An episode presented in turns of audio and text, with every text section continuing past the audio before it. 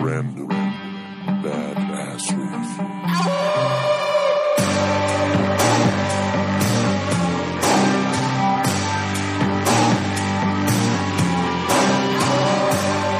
This is Random Badassery.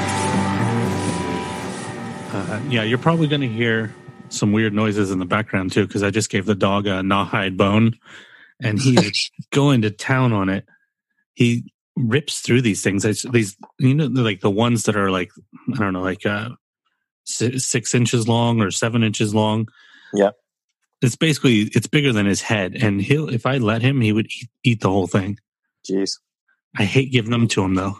I just texted you the weirdest picture of me ever. Yep, that definitely qualifies as the weirdest picture. I don't, I don't even know how to begin to describe that to the audience, except to say that if you were a trans stripper, Yeah, I lost a bet. And, uh, you know, given it's me, like if I'm going to do something, I'm going to do it, right?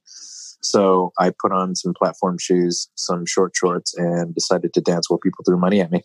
where did the short shorts come from? By the way, Um, they were, it was on a business trip and they belong, it belonged to one of the female employees. She's like, I have short shorts. You're wearing these. I'm like, okay, doing that.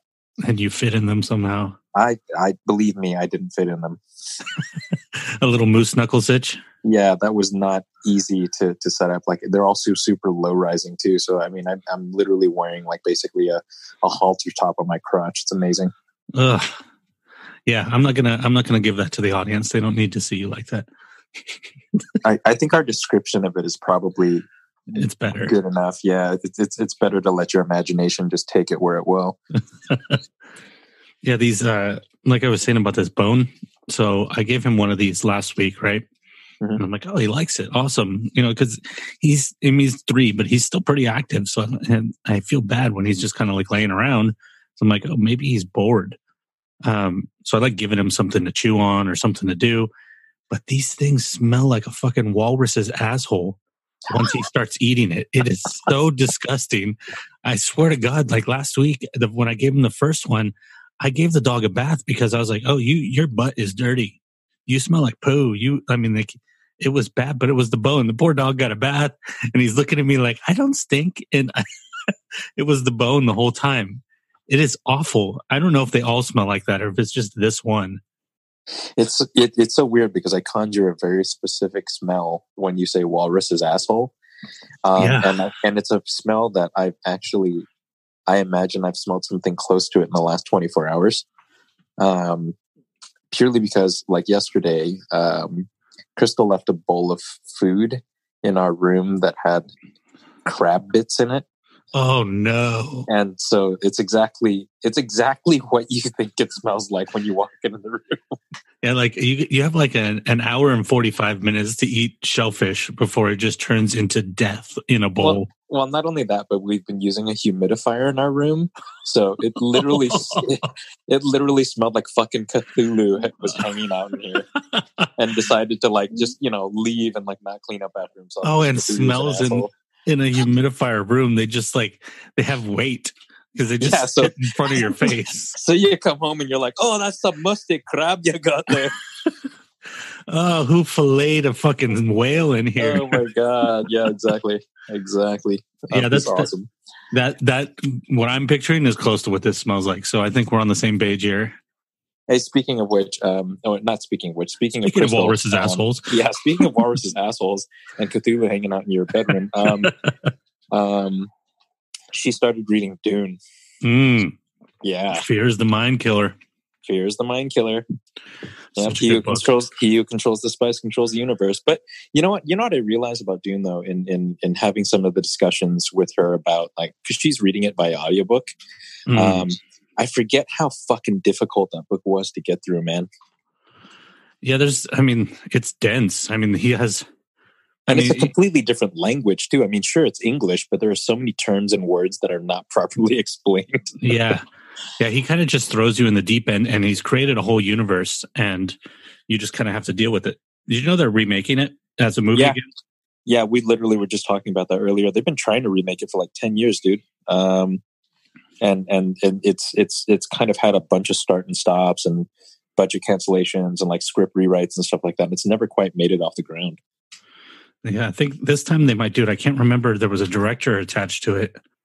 Um, Wasn't it? Wasn't it Leonardo DiCaprio's production company that ended up buying the rights for it? mm, I'm not sure.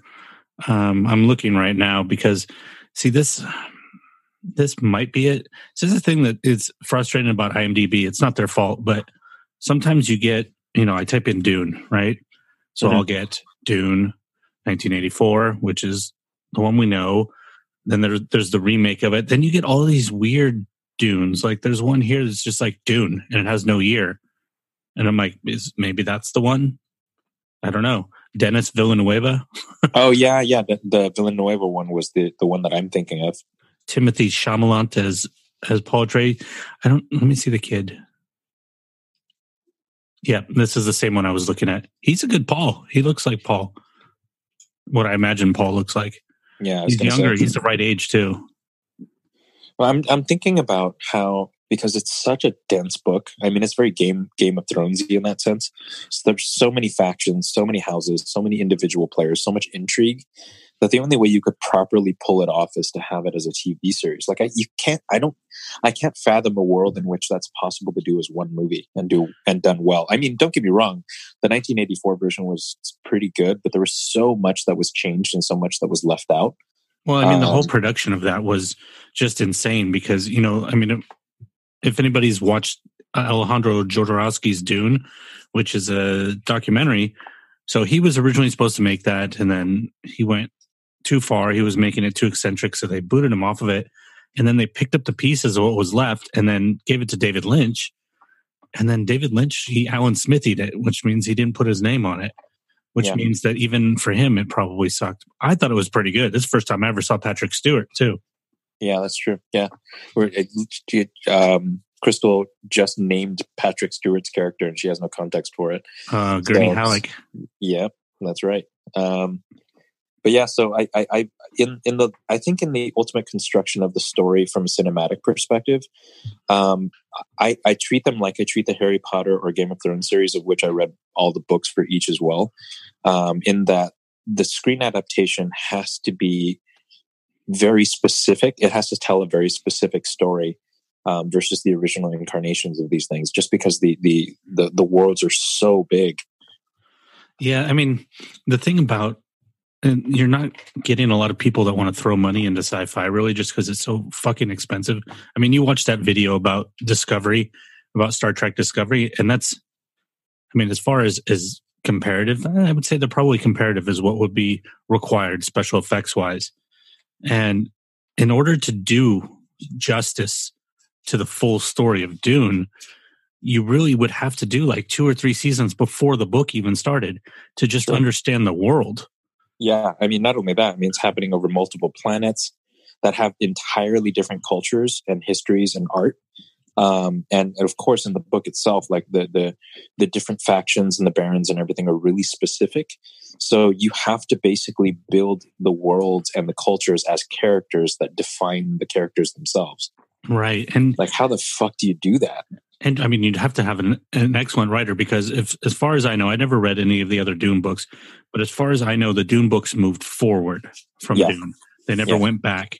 So you'd have to have somebody who could pull out the history and then write a compelling a, a show that's compelling enough to get them through the first two seasons to get to the actual story of Dune. It's just I mean they did it as a miniseries once. I didn't see it, Yeah, but I didn't heard it that was either. decent.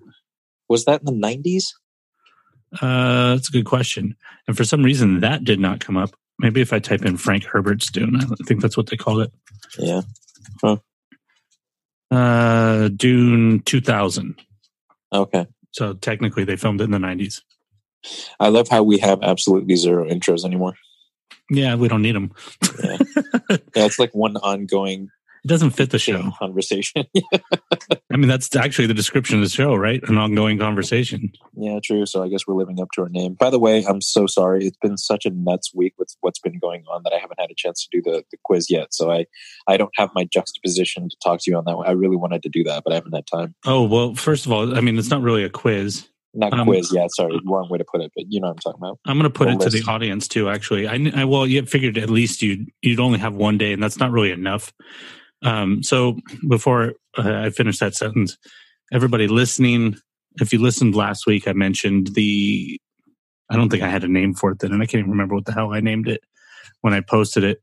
But it's basically a self sanity checklist to do every day. That's the thing that I've always talked about that I used to do. I stopped doing, and because I've been having anxiety again. I felt like I needed to start doing it. And uh, so I challenged Lam to do it every day. I'm doing it every day again. Challenge him to him to do it as well. Um, and I'm challenging you guys to do it as well. It's, it, I mean, if you take your time with it and you actually enjoy it, it can take like 15 minutes to a half hour, um, depending on how much you actually care about it. But um, what's really fascinating to me after I told you that, this is the rest of my sentence to you, Lam. After I told you that, I started like going through, you know, because I kind of, when I posted it, I gave what I thought was enough description for each question. But as I've been going through and doing it, I forgot how much work I put into this and how important every single one of these is. And there's even connections between some of them that I didn't see or maybe I forgot. And wow, I'm I'm really I mean I'm impressed with the research I did on this. I can't take credit for for inventing any of the questions or anything like that. But um I don't know. Maybe uh, do you think it'd be interesting to walk through it to kind of explain what it means? Um, I would be along for the ride with the audience on it. Okay. But yeah, Yeah. no, I think it's a great idea. I think the questions are fantastic. Um, I just don't have enough time with them like you have. So there's there's a density and, and a depth that you have, um, Right. understanding wise, that I don't. Well, I think that um, if I were to explain it, just explain like why everything is there, because I think it's important to understand that for at least I've, I've been thinking about how long, um, because I, I think eventually everybody alters something like this to make it their own. But I think that there's a certain amount of time you have to go with it exactly the way it is, because there's a logic to how everything's connected. And I think that's that's more why I want to explain that. But um, I think we should discuss it as we, you know, like every week as we're doing it more and more. We should do it for at least. I'm going to continue to do it for as long as I possibly can. But I think that if we did it like every, if we talked about it every week for at least a month, just to see if you notice any effects, because who knows, maybe maybe I'm wrong and maybe it's only valuable to me. So that would be an interesting experiment. How long have you been doing it? Oh, I've only been doing it three days, but oh, originally okay. I did it for like six or eight months. And I, I can't. The weird thing about going through like really intense anxiety periods is um, your memory is not very good. Be, excuse me, because you're not um, you're not absorbing things because you're not present. You know, like you're you're in panic mode so things don't really go into your memory so i can't remember how tied this was to me getting through the last period of anxiety but i do remember doing it and feeling really good effects from it at the time like oh when i do this after i think it was after like the first week or two i would start to do it and I, it would make me actually like happy like it would bring like it would actually start stirring emotions in me um, so I think that's that's part of the reason I think that people should, if they're going to do it, they have to do it as is for a little while because it takes time. You know, it's not like you're going to do it one day and like, ooh, ooh, I noticed the effect on that. It's it's something that takes time because it's building all these connections. Um, I'll go through kind of the explanation, but before I go off on some long thing, um, I just want to check in with you. Is there anything you want to say or anything or any questions?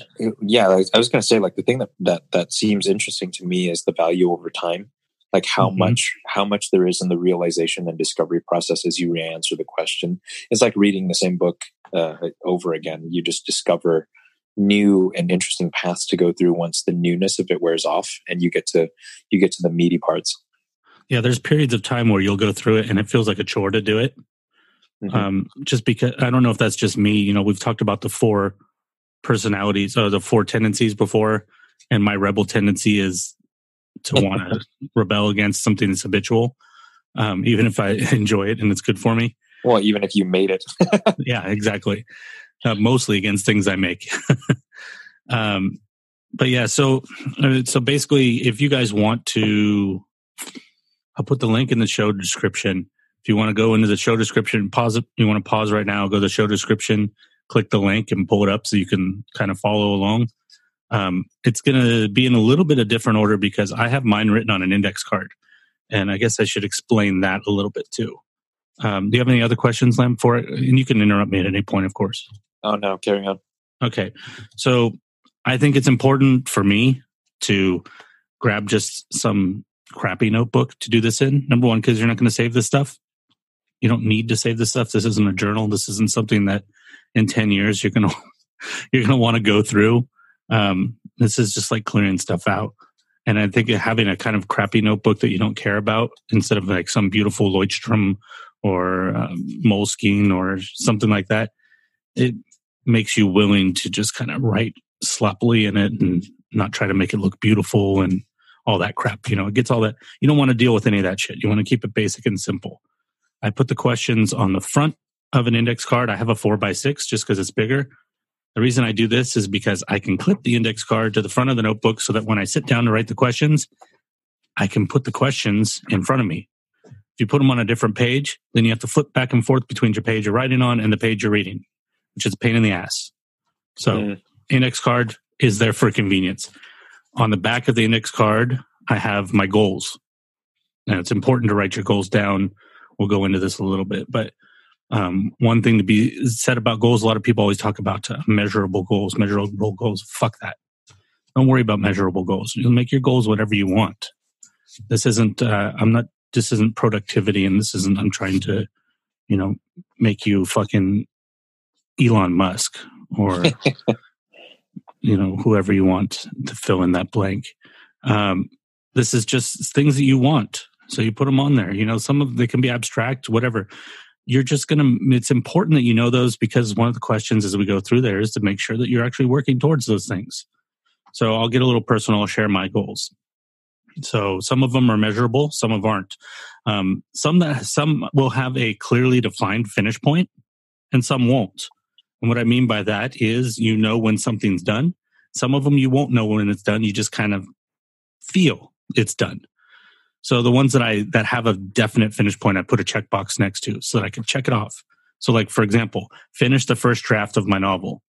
That has a clear finish point. When I'm done with it, I'll know I'm done with it Sure. um, pay off one of my bills. There's one, I didn't put all my bills, I just put one bill, kept it simple. I want to pay that one off. That has a checkbox. Learn basic Tai Chi. That has a checkbox because I can, if I can do a couple things in Tai Chi and not have to watch a video to remember it, then I learned basic Tai Chi. Now, here's some of the more abstract one draw more, not measurable. Um, create valuable premium content for the members of this, um, for members of Holy Fool. Not really measurable. Produce podcasts that I enjoy.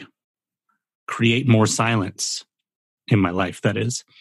Spend time with people, journal more, and laugh more.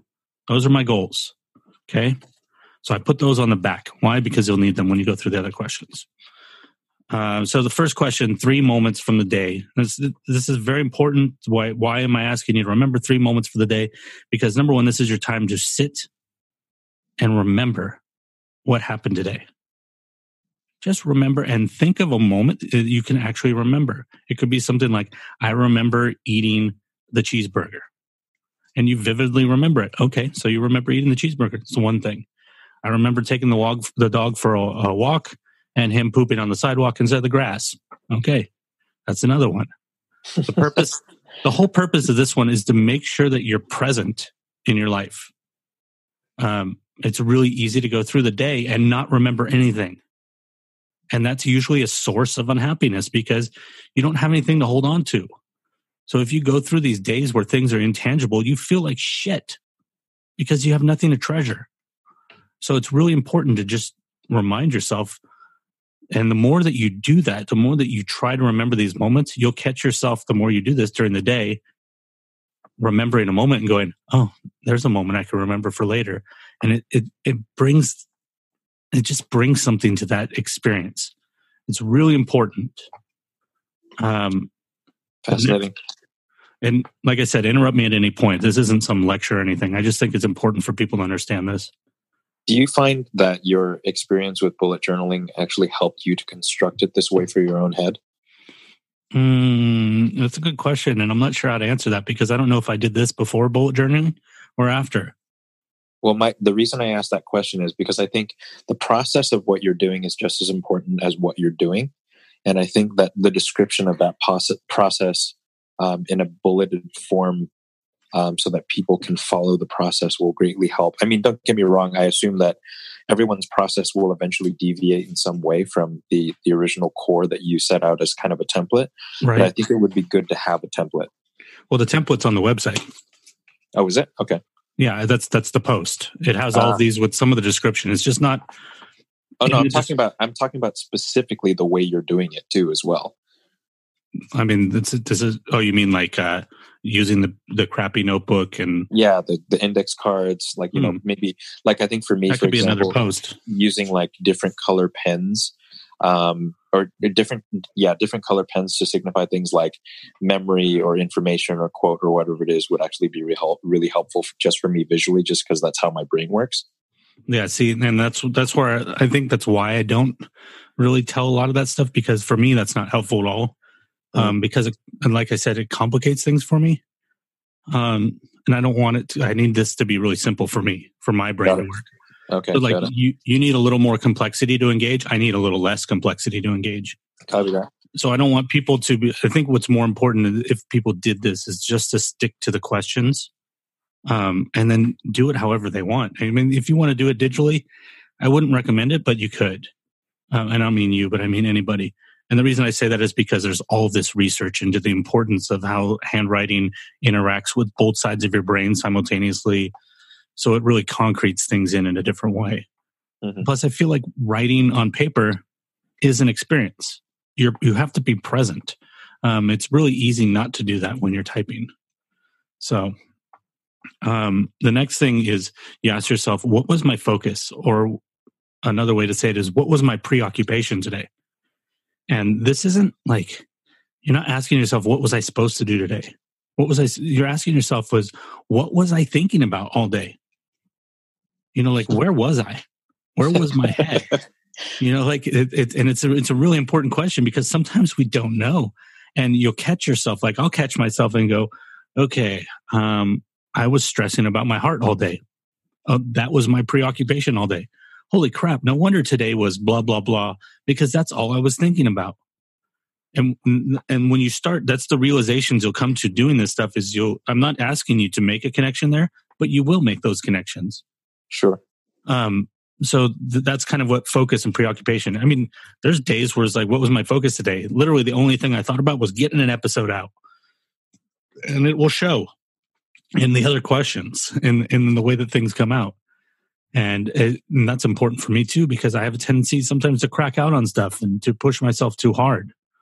So if I see that and I go, oh, that's why I'm, I feel so much anxiety today. That's why my jaw is tight because I've been sitting in front of the computer for 12 hours. Mhm. Um, so the next one, this is, I, I, I chose, this is one that I had worded differently before. The next two were worded differently before. And I changed the wording because the wording that I had before always led to similar answers. And I feel like this is more open. So it's the, what worked in your favor? And then the question after that is, what did not work in your favor? And what these were before was what went right today and what went wrong. Yeah.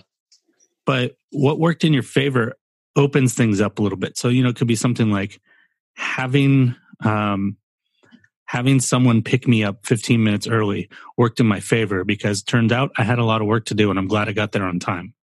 And if I hadn't left 15 minutes earlier, we would have been stuck in traffic. That worked in my favor. Um, somebody bringing you dinner when you weren't expecting it, so you didn't have to cook. That worked in your favor. Um, and it can go emotionally, it can go any direction. So it's it's a lot more open this way. And you're just kind of you're looking for things that worked um, f- for you. You know, this is this is tied to everything in some way because it's not specifically tied to um, task oriented stuff. This can be And it- stuff. And it can also be accidental stuff too, which is nice. Exactly. So you, you learn to recognize happenstance and synchronicity and, and it plays into your gratitude because it, it- you'll, you'll notice things about relationships here. Um, this is all, this is the kind of stuff that I wanted to explain because this is all, all this stuff underneath has this root system that's not apparent. And on the other end of it, what didn't work in your favor? This really makes you examine um, things that went wrong or things that uh, just you know like having having this app did not work in my favor because it wasn't the right app well what's going to happen from that thought process is you're going to go maybe i should get a different app Yeah, what is the right app? Yeah, sure.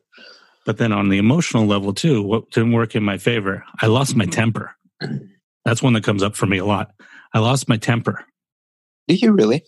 Yeah, just with certain people though. Usually family, because you know that's just the way the world works. Uh, proximity. Gotta love it. Mm-hmm.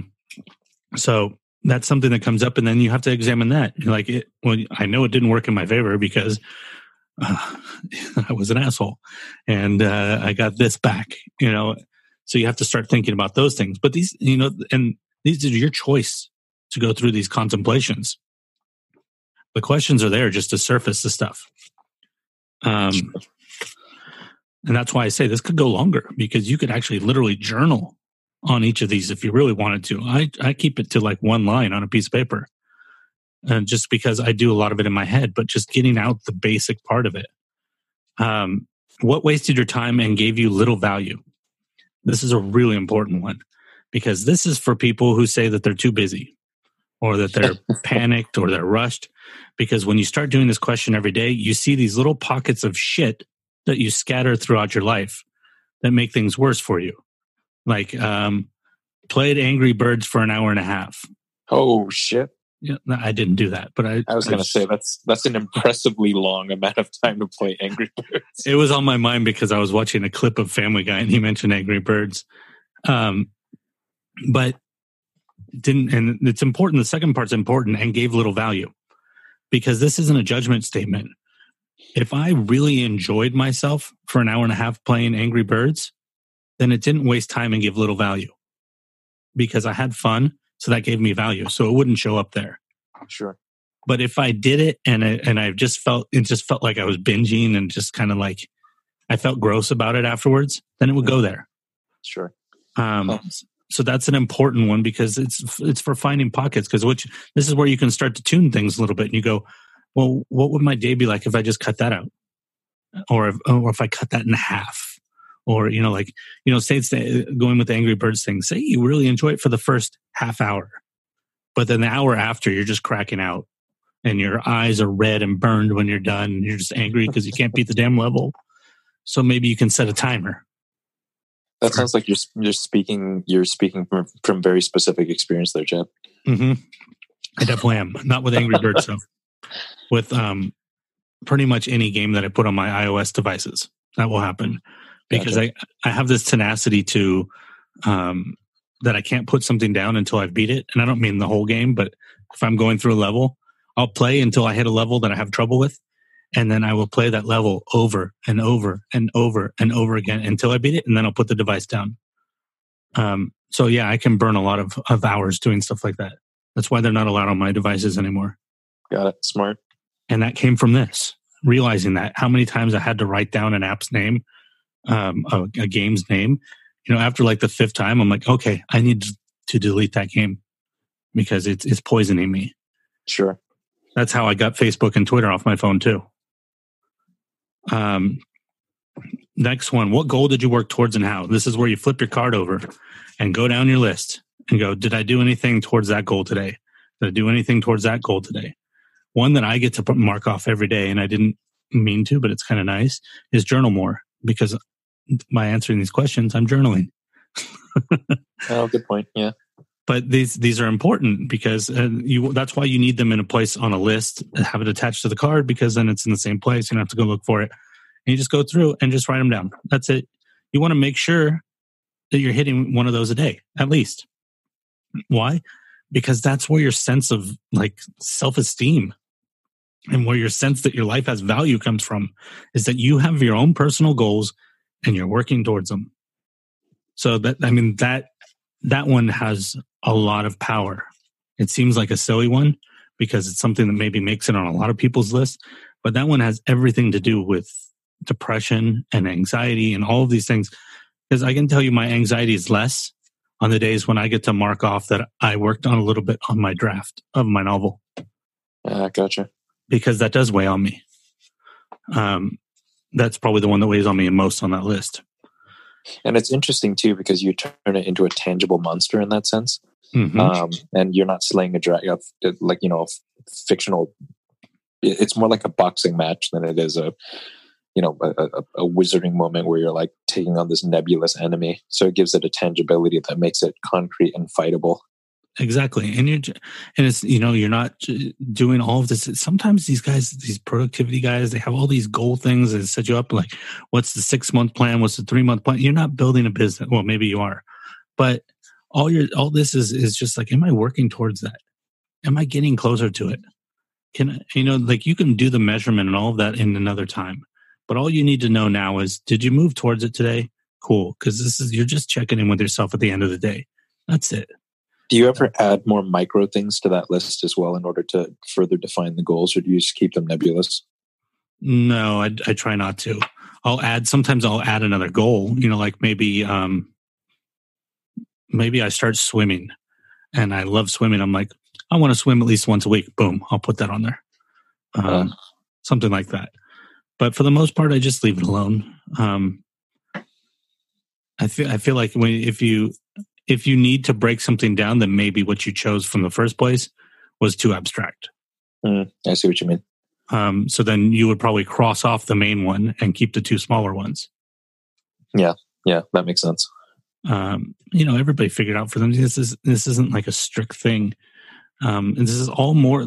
The main purpose of this is emotional well-being. That has some productivity things tied into it, because to some degree, small parts of productivity are tied into our self-esteem and our well-being, our mental well-being. So, yeah, I mean, if you if you look at people that are super depressed and you look at their lives and they're not actually doing anything that moves their life forward, yeah, okay, I understand why you're depressed because you don't feel like you're moving anywhere. And nobody wants to feel like that. So that's Sure. that's why that one's super super important. I would go as far to say that one might be might be the most important. If if not, it's it's in the top 3. Hmm. The next one is kaizen and kaizen is a Japanese uh, term, business term for continually improving. And what, what, what I mean by this one is what you do is you look at what you did toward in the day and you go, is there anything, did I have any like points in the day that snagged or that were rough that could be polished? Anything that happened? And how can I fix that? So, you know, going back to that program thing, right? So we were, maybe we remember that from the other question that, that, uh, I had the wrong program.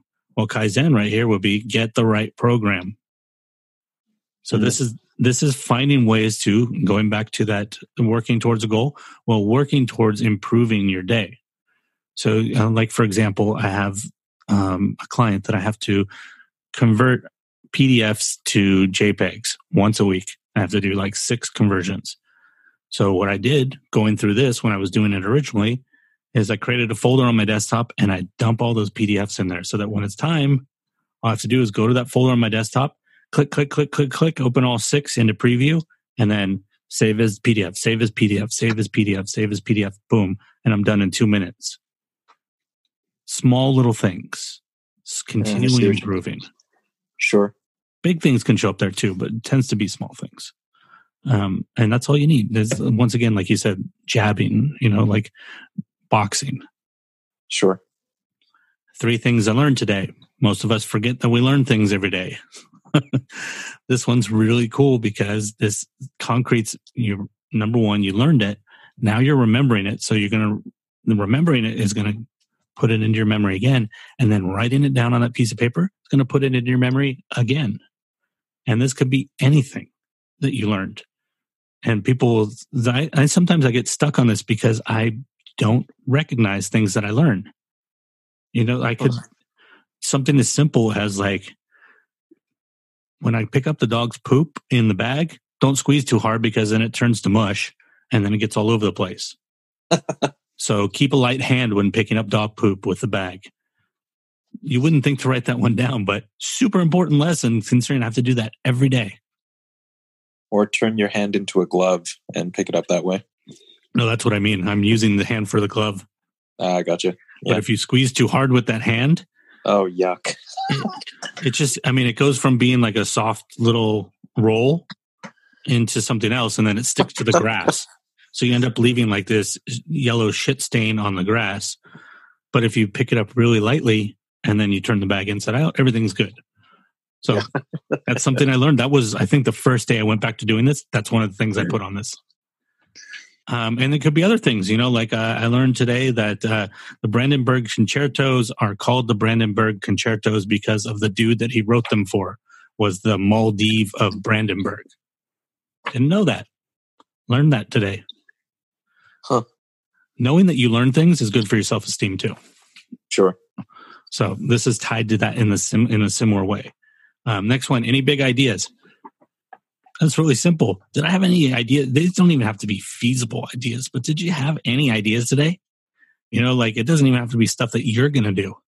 But wouldn't it be great if they could find a bug, uh, like a cold bug that killed cancer? Wouldn't that be great? Hey, that's a big idea. Write it down. You don't know if it's true. You don't know if it's possible. Who cares? You had that idea. Recognize that you have big ideas. Sometimes, most of the time, there'll be big ideas for yourself. But every once in a while, you'll have one like that. Um, what did you eat? This is the one everyone's going to want to skip. this one's really important, though. Number one goes back to being present because you need to be present on what you're putting in your body. That simple. Sure. You want to eat a cookie? That's okay. Just later, you're going to sit here and you're going to go, oh, that's right. I ate that cookie. Okay, cookie. It's also, by the way, the easiest and most tangible way to achieve self care. Exactly. And I'm not asking you to judge what you've eaten. I'm not asking you to count calories or anything. Just remember that's it. What you do with that information is entirely up to you, but at least be aware of the information. That's the important part. You know what's weird on that one specifically? Because I did get my way through this list. Um, I didn't. I didn't go as in depth as I should, I really wanted to. So I re, I want to redo all of my answers. But this one actually, for some reason, I had the impulse to describe how everything tasted to me. That's awesome. It's really Because strange. you're focusing on being present. That's great. I don't do that even. Yeah, it was, it was interesting. I, I don't know why I had that impulse even, but I like I really got into it. I'm like, well, the texture of this was whatever, and this could have been a little sweeter. It's very strange. I used to get like I would put like four tortillas and I would put salad with uh, bacon and avocado and kale. Now I just write salad tortillas because I know in my head when I the moment I remember that word I know in my head. So I, I mean, it, maybe the detail is important at the beginning to help build the habit, but then later when you have the habit, you just want to write it out fast. But you know, the moment you write that word, you're not when I write tortilla, I'm not thinking of an ambiguous amount of tortillas. I'm writing the word tortilla, but in my head, I'm going four. so it still does its purpose. Ah, I gotcha. Um, but yeah, maybe I don't know. Maybe that um, detail is important in the beginning. That's a good. That's a good thought. We'll have to. We'll have to figure out as you go Or through. it. maybe, or maybe the details important for some people. Like I feel like, Mm, um, I, I feel like the reason why it, it speaks to how uh, it- to something you said at the very beginning of this, which is I think detail engages me, and a lack of detail engages you. yeah, that's true. That's, I mean, obviously, I went through enough detail to make this, but I think I I need detail at the beginning, and then I want it to go away. Uh, you know like i need a structure so that i don't have to that's and maybe structure is more important to me than detail and i'll use detail to make sure that the structure is sturdy that makes sense i like to swing on the monkey bars but i don't like to build the monkey bars every day Yeah. Or clean the monkey bars, or any of Yeah. that stuff. or describe them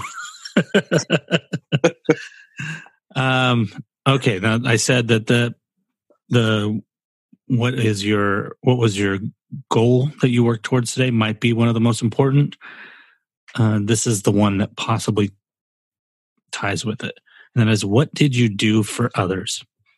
This one is super important, especially if you if you suffer from anxiety or depression, because we've said it many times on here before. If you suffer from anxiety and depression, you're suffering from self focus. You're focused on yourself too much. You're thinking about yourself too much. You're you're you're eating yourself alive. You, you've you've created a spiral that's spinning, but it's spinning inside of you, and it's like a black hole, and it's just pulling the rest of you in. So by paying attention to the little things, I'm not asking you necessarily to do big things, paying attention to the little things that you do for other people, you start to pull your perspective out of that and you'll catch yourself over time during the day realizing, fuck, it's four o'clock and I haven't done anything for anybody but myself today. And that's a really good place to be in. That's, I mean, that's the, as far as mental health goes, you couldn't be in a better place if you're thinking like that um, it's it's super important. But what's really important about this one is give yourself credit for even the smallest things. You won't want to, but it's really important that you do. And the reason for that is you, are looking. We, I think we talked about this a long time ago, but you're planting seeds. You're not expecting a tree tomorrow. You, you know, you're not going to turn into like this bodhisattva tomorrow, this selfless saint. But you're planting seeds. And in order to plant seeds, you have to water the seeds. And seeds are small, they're little things. So, um, for example, I'll be completely honest. Um, it's it's hard sometimes because it, uh, you feel uncomfortable giving yourself credit for small things. But this isn't to build you up. The purpose of this question is not to build your ego. The purpose of this question is to make sure that you give yourself credit for being involved in other people's lives. Mm. That's why. So I you see. have to get over that reluctance to acknowledge the small things. For example, when you and I had a conversation yesterday, I think it was yesterday, I had to say uh, on my list, I had to give myself credit. I said, "Oh, I, I I tried to give Lam some words of encouragement. I didn't do anything major. I it was like maybe two sentences, but that's a small thing, and I have to put it on there because by watering that, then I then I'm I'm building that and I'm growing that so that I can become like that for more people and I can be that can become a natural habit for me to encourage other human beings. So those little insignificant things that seem like you don't deserve credit for them, those are the most important to write down because those are the ones you want to grow. That makes sense? Yeah, totally does. Um, although I will say that I'm glad you explained it because I didn't really understand that until you just described it. I really thought it was an odd question, uh, or not an odd question, but an odd thing to put onto that list. Yeah, and it's and in fact, it's the most important one probably. Yeah, in, in in the way you describe it, that makes a lot of sense now. Um, you know, the, the the idea of the seedling and the at, at least in my mind, it's about kind of paying it forward. Um, in the sense that if we're good to each other or if you're if you're aware of how you're how good how good or how not good you are to the, the people that you care about um, then it forces you to become more present in their lives in that sense and what you'll also see here too is some days um, you'll write nothing and number one it feels like shit when you have to write the word nothing because you realize that all you did for the day was pay attention to yourself mm. um, so that's a really good reality check when you have to write nothing but that's when i encourage if you have to write nothing, then you have to answer another question. And that's what prevented you. Uh, and that's a, excuse me, and that's meant to be a moment of reckoning with yourself. Why didn't I do anything for anybody else today? Oh, because I was so worried about getting this blah, blah, blah done. And I put that above everything else. And you start realizing the dynamic. This is, you know, it's also about realizing the dynamics in your life. Oh, I, you know, if you're a parent, wow, I really put work over my family. This is a moment of reckoning when you have to write nothing and then you realize it's because you put your work first.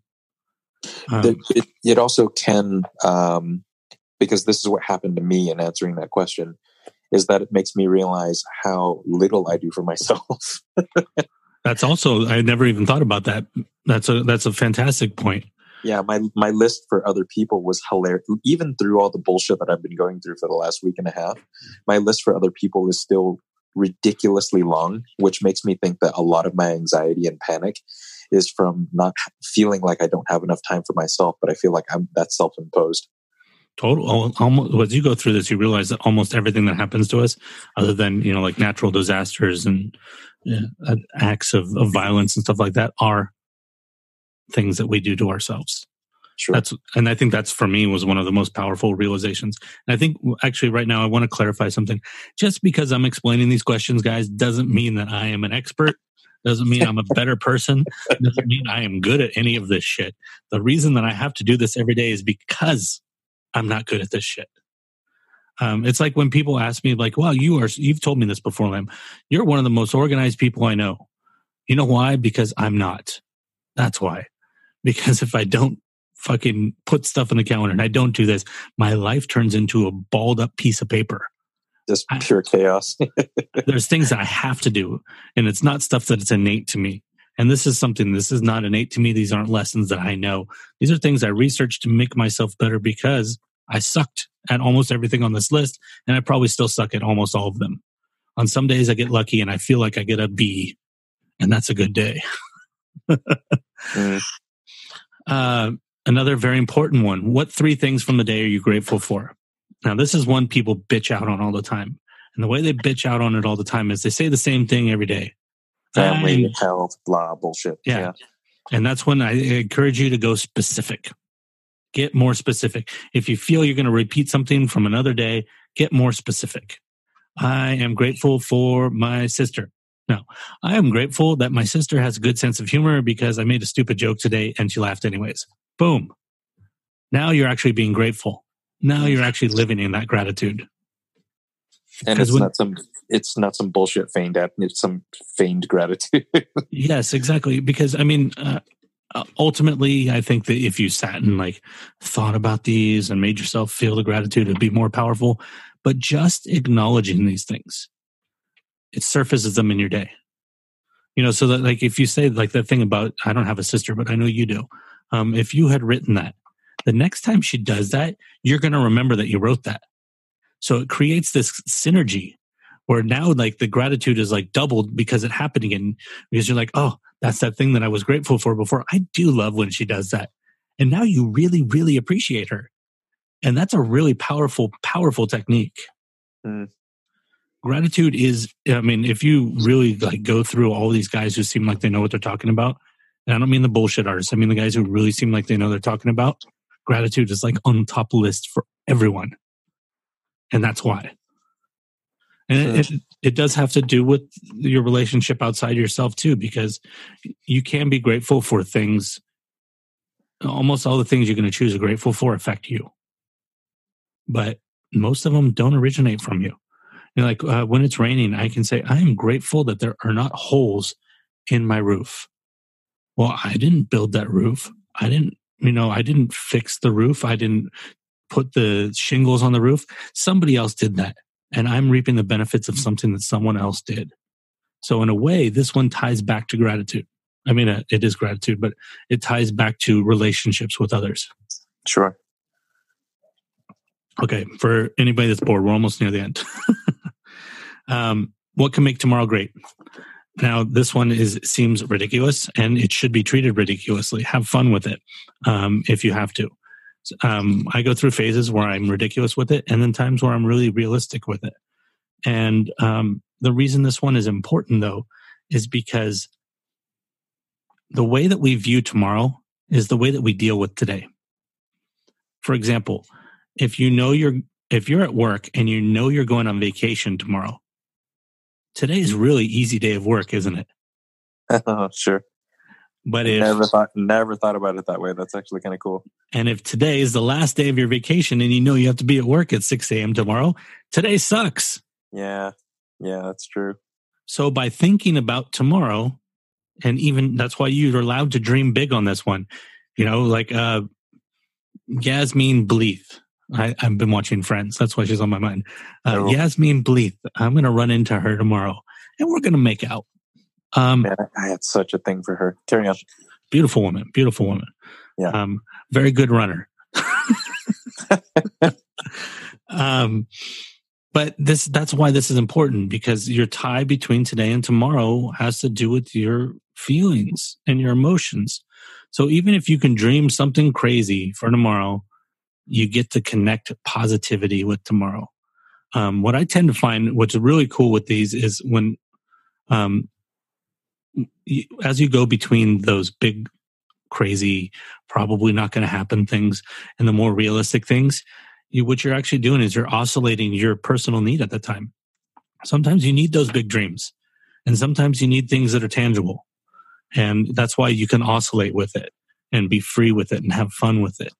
Um, when I do the ones that are tangible, what's really cool is when I go to do the do this the next day, and it says, you know, uh, what worked in your favor today. I usually flip back to the, or I get to this question somewhere in in here.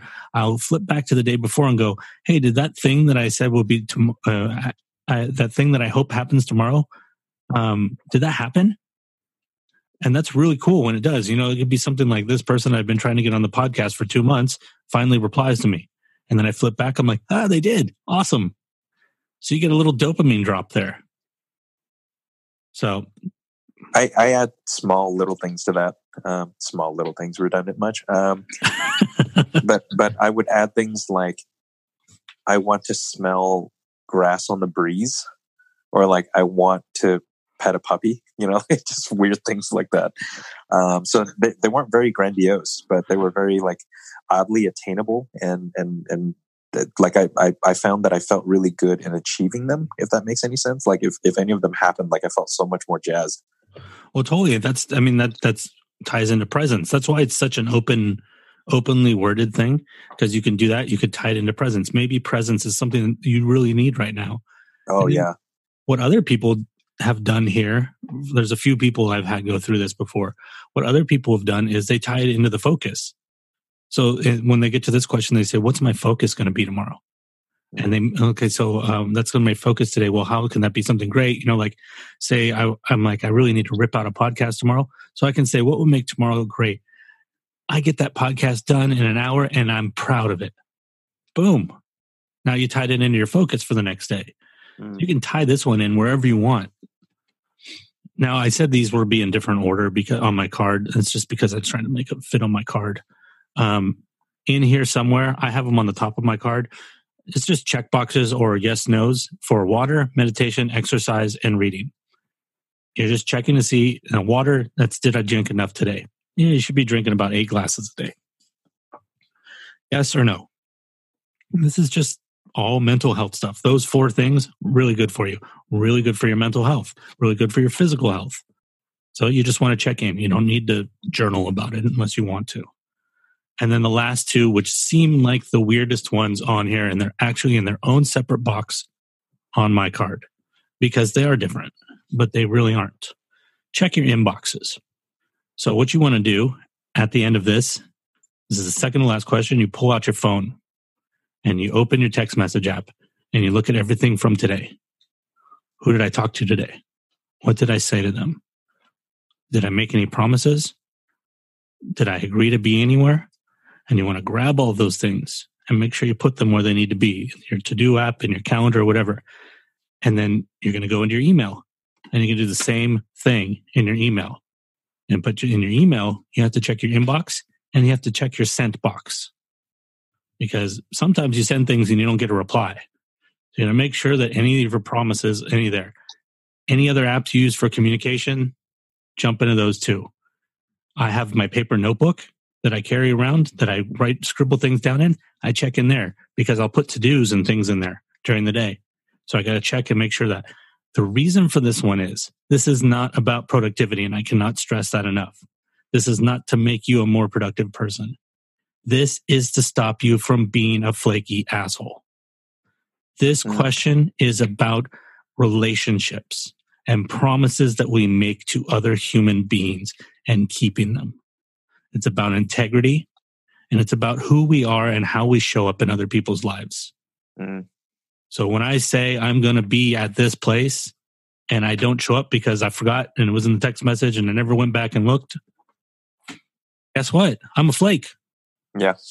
When I say, uh, like uh, show notes, I say, hey guys, I'm going to put that in the show notes. And then I don't put it in the show notes. I look like a douche. So this is, this is how we relate to the world. So this is not about productivity. This is about relationships and maintaining them. And just like those seeds, about watering them and about treating people the way that you would want to be treated, which is almost a religious aphorism, but truth in it.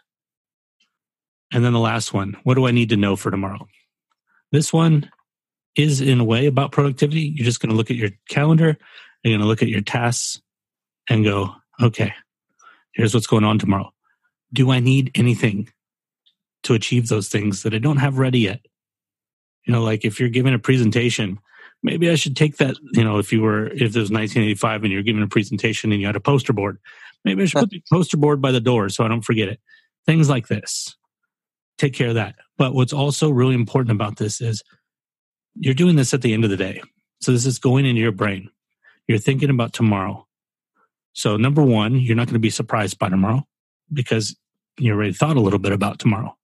So instead of being reactive, you're prepared. So that removes panic and anxiety and stress. And the second thing is when you go to sleep, your brain processes everything from the day. So your brain gets to think about all those things that you need to know for tomorrow. So when you wake up in the morning, just by sleeping, you'll have done some processing. So if it's something that requires an idea, you might end up waking up with an idea. If it requires something to do with the relationship, you might come up with a different feeling because your brain got to do that. Your subconscious, you're using your subconscious to your advantage. So this one's very important as well. And then what I do at the end is I go back to the Kaizen question and I go back to the big ideas question. Why? Because almost every day what I write in Kaizen is something that I need to do because I'm trying to improve something, right? I'm trying to fix something. So I need to grab that. And that's a task. That's something I need to do. Like when I sit in front of the computer, my eyes get a little sore. And one day I wrote down, look into glasses for reducing screen glare. That's a task. I need to do that. And then big ideas. Sometimes they'll be crazy. Sometimes they'll be ideas that you actually want to remember. So you want to write those down somewhere or put them in a file somewhere. And then you go back and you do all this shit again the next day. I don't know. I, it's just, it's intense. Sounds like it's intense, but it fucking works. I feel like the the the like the, I think the first time I went through it, it took me a while. Second time was literally half as long, and I feel like now I can probably get through it in about ten minutes. Yeah, it's not hard. It's and it's you. The thing about it is you can go through it at whatever speed you want. It's for you. Well, you know what? I, I think the biggest thing too is it's intimidating when you first look at it, but every time you do it, it gets a little easier because you're not redoing a lot of the stuff. Like most of the lists already exist after the first two or three times you do it. Right. And, and you know, the thing that the thing that usually takes the most time is remembering the three moments, remembering the three things you learned, and finding the three things you're grateful for. Because that remi- that requires you to Rolodex back through your day.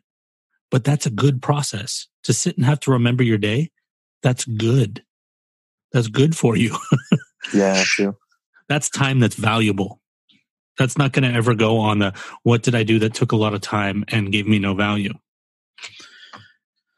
Anyways, I didn't plan on talking about that that long, but I got excited about it. Um, I feel like I feel like it's really important though. I mean, even if people don't do any of the things, well, I, uh, I'm sorry, even if people don't follow your list as it's written, mm. I think some of those questions are so critically important. And if if anyone listening to this episode can pull at least two or three of those really critical questions out and ask themselves those every day, I think it's it's it it gets you one step closer to to having that sanity check for yourself. You know, the the forward the forward motion and the the, the progress that you make as a person is defined in in a way that's really really tangible. And that's probably the thing that I've found most useful is that it makes me realize certain things like that whole I don't really spend nearly as much time thinking about my own life as I do others. I wouldn't have realized that otherwise. yeah, it's it's it's literally like you're you're smacking yourself in the face with your own truth. Yeah. and that we all need that. I, I just thought it was really important to go back to this this week, not only because you and I are going to go through it, but because we talked about some dark stuff last week, and I thought it was really important to give people something. Granted, if you're feeling suicidal, this is not going to help you. You need actual help. You know, you need you need to talk to someone.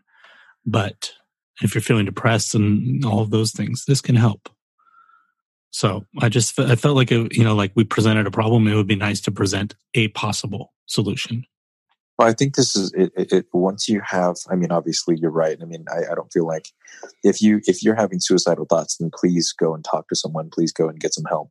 But I feel like once you have a baseline, this is a good way to keep you moving in the direction that you want to go. And that's why it's a, a daily check in, right? Because if you did this once a week, it wouldn't have as much value. Um, number Sure. one, good luck remembering most of this shit at the end of the week. No, it's not. There's no way. It's impossible. Hell, hell, I have a hard time doing this at the end of the day. To be honest with you. Oh, so do I. And, and and that's the thing I'll tell everybody. It's not easy.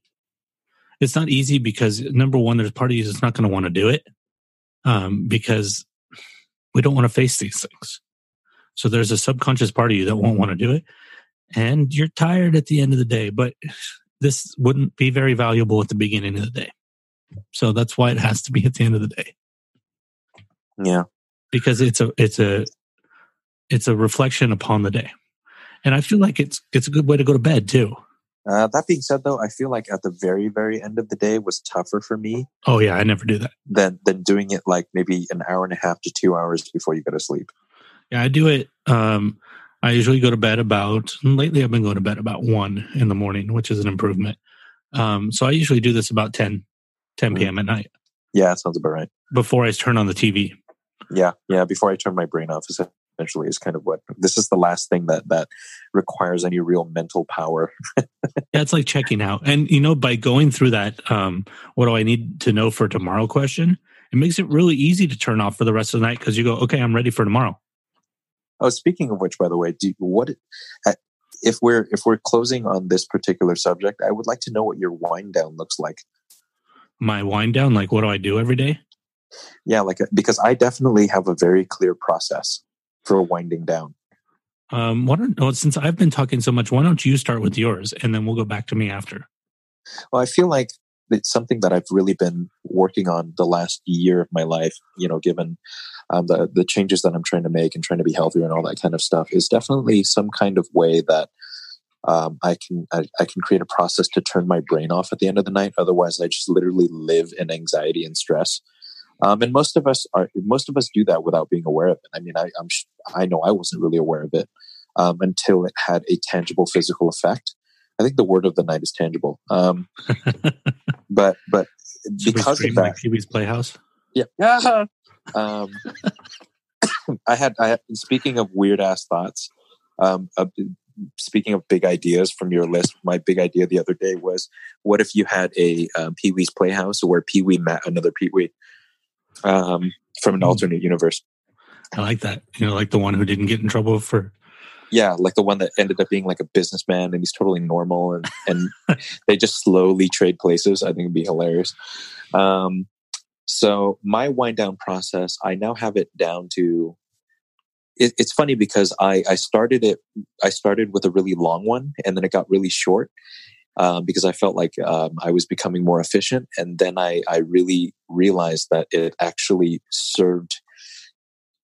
it- was more effective longer. Um, so basically, the beginning of my wind down starts with me eating a gummy bear.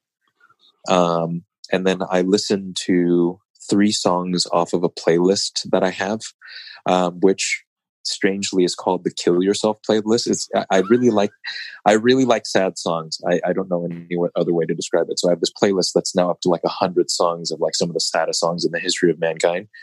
Um, I listen to three of those songs, um, and then I'll read 10 pages from something random. So I have this bookshelf with poetry and prose and books of every kind, including fiction and nonfiction. And I will literally just read 10 pages of whatever. Doesn't even matter. I'll just pick something random based on how I feel that night. And then I watch something for half an hour that doesn't require me to think much. Soft and that's show. my process. What's that? Soft show. Yeah, some kind of soft show. Um, but you know what's weird though is that my brain gravitates towards the serious. So lately, it actually hasn't been soft shows. Hmm.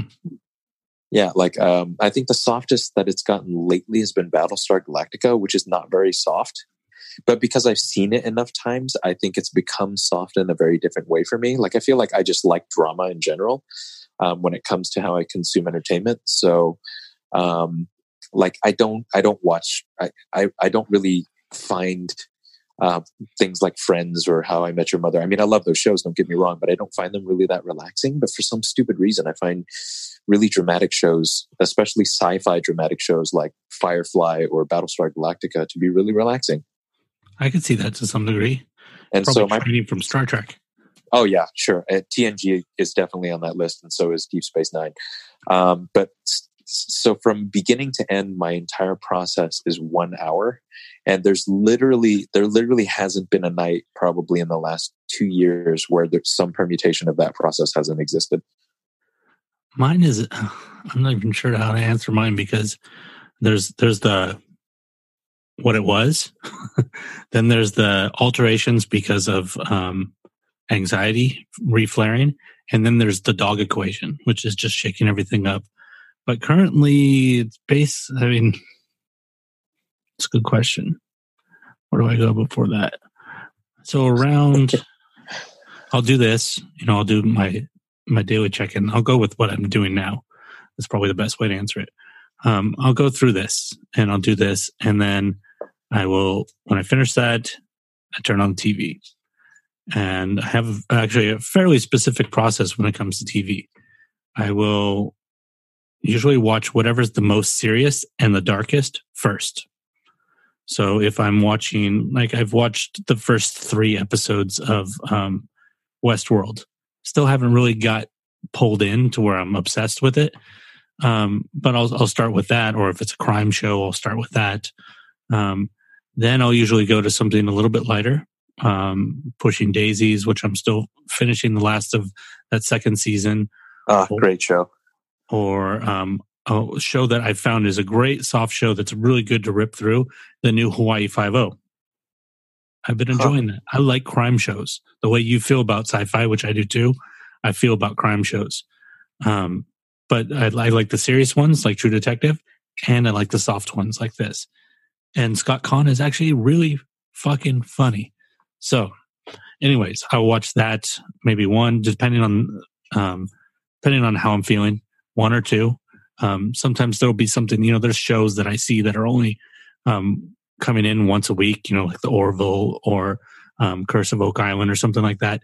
If one of those has come up, then I'll, I'll, I'll watch one of those before I go over to Hawaii Five O. Then I'll watch the Hawaii Five O um, before before Hawaii Five O. I think I was doing CSI.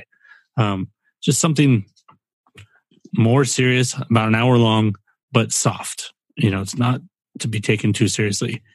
And then I'll switch to Friends, and I'll watch one, two episodes of that, and then the dog will probably already be in bed. So then I will get in bed, and I try to turn off the lights and um, either do like a five or ten minute meditation, or um, and or read for about fifteen minutes in a book in the Kindle, I should say, because the lights are off. And then uh, I kind of lay around and I lay in bed for about 15, 20 minutes thinking, and I, I kind of run scenarios through my head and stuff like that. And then I fall asleep in the middle of the scenario. Oh, I forgot. There is a soft thing I do. Um, I look at uh, 10, 5 to 10 minutes worth of either puppy photos or videos. Hmm. I got a live one. I got a live one, so I don't have to worry. Yeah, Um, I mean, I, I I miss having a dog, man. I mean, I know we've talked about this before, but it's the first time in my life, and got over like 25 years where I haven't had a dog. Um, just because of how much Crystal and I traveled and work and are never home, we just feel like it'd be unfair to the to to have a dog. right. Um, but I, dude, I'm so bummed by that. You have no idea. Oh, I forgot. I also oh, every night I have a, a mug of lavender chamomile tea, which is like Quaaludes. that stuff makes me fucking. T- I I also take my medicine about midnight, so I, I take my medicine and I have one of those, and I'm like, okay, I'm tired. That's why I started gotta- going to bed earlier. I need to try the chamomile tea, tea thing, man. Like, especially with what's been going on lately, I've been having a hard time finding a way to relax. Yeah, I can see. I can see that for sure. Um, yeah, I don't know. Like the last few days have been really good, and then today I had some anxiety. Today, I don't know what the hell why it keeps flaring back up, but it sucks. Uh, something really cool though is dealing with it, facing it. I guess Yeah, easier said than done, though. I suppose. You know. always, always easier said than done. You know, um, so I have. I think just because the anxiety has been flaring up, I have this um, weakness around the time that I take my medicine. I've mentioned it before, where if I have anxiety of any sort, about a half hour before or after I take my pill, before it's really sunk in, um, then I'll you know get filled with adrenaline and I'll have a panic attack. Um, so like today, I made the mistake. I took my pill because I take it twice a day. I took it at noon, um, and then I hooked the dog up and I started walking. And I don't know if it was just like standing up and then moving. So I had an accelerated heart rate, naturally, healthily had an accelerated heart rate. Just made my subconscious mind freak out, like, "Oh, why is the heart rate fast?" And because the medicine hadn't sunk in yet, boom, my heart rate went went up to like 137. Like, oh man. But I had this moment where I'm like, okay, I could go back to the house. And I thought, no, I don't want to be a fucking agoraphobic. I don't want to run home every time this happens. I have to deal with this. So I just kept walking and, and Mhm. it just slowly went back down. And on the way back, of course, I'm nervous that it's going to happen again, right? So I'm on the way back and I don't, there was this song playing in Starbucks. Um, I don't know what the song was, but I was like, oh, this kind of reminds me of Touch of Grey by the Grateful Dead.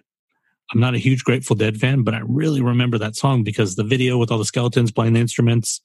Um, so I, for some reason, I'm like, I want to listen to that song right now because it was nice out, and I was I was worried, but I'm like, maybe walking in the sun and listening to music will be a really good experience for me right now. Give me like a positive feeling. So I put that song on, and holy shit, dude! If that wasn't the fucking perfect song for someone having anxiety.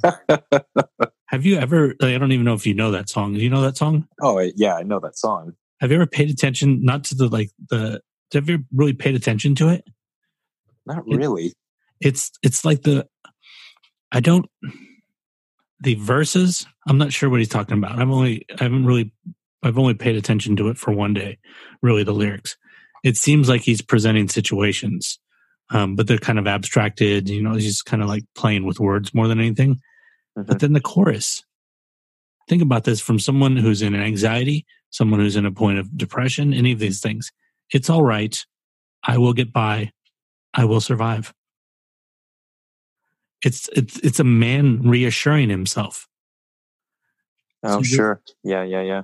walking down the street, and then I'm hearing it's all right. I will I will get by. I will survive. And I'm like, oh wow, this is like the perfect song.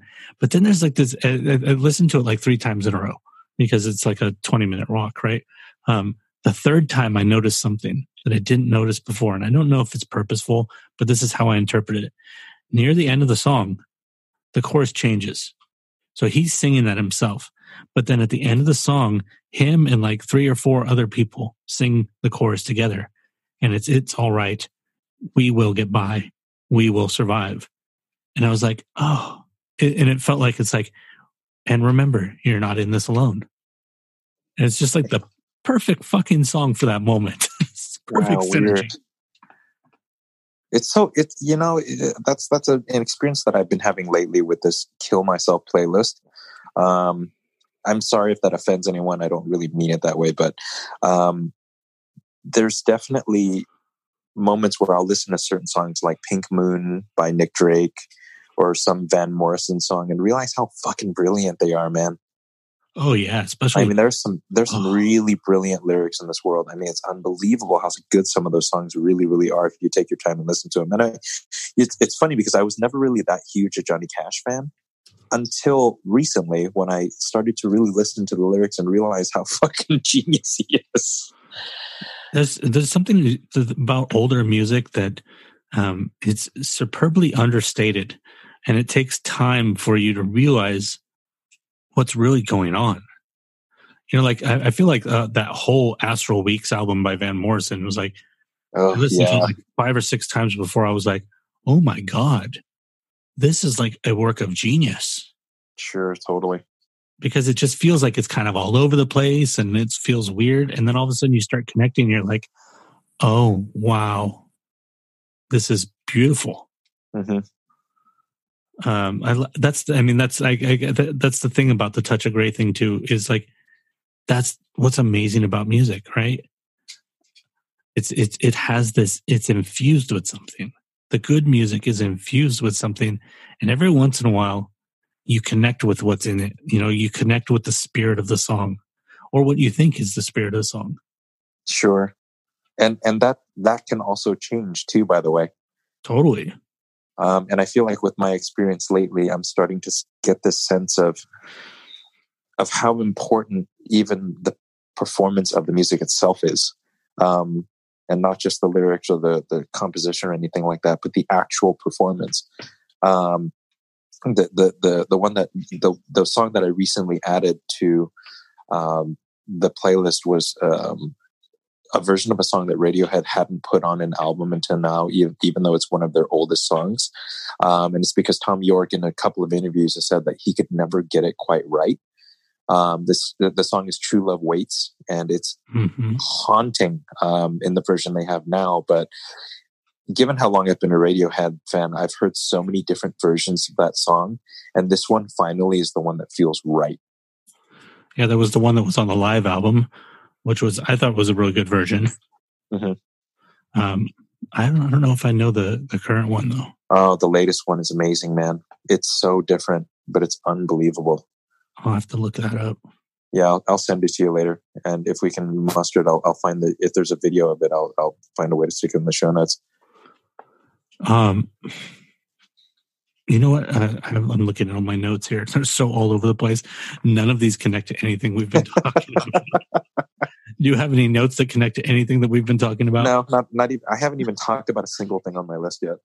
Well, mine are one's funny it says productivity is bullshit i don't Oh, think we man. need that one we can I- get rid of that one I feel like that's weirdly true, though. I feel like we can have an hour long conversation about just that. Yeah, it's just overplayed. I think that I mean, I, I you could probably tell just from the way I was talking about trying to separate myself from productivity in my explanation of that daily checklist.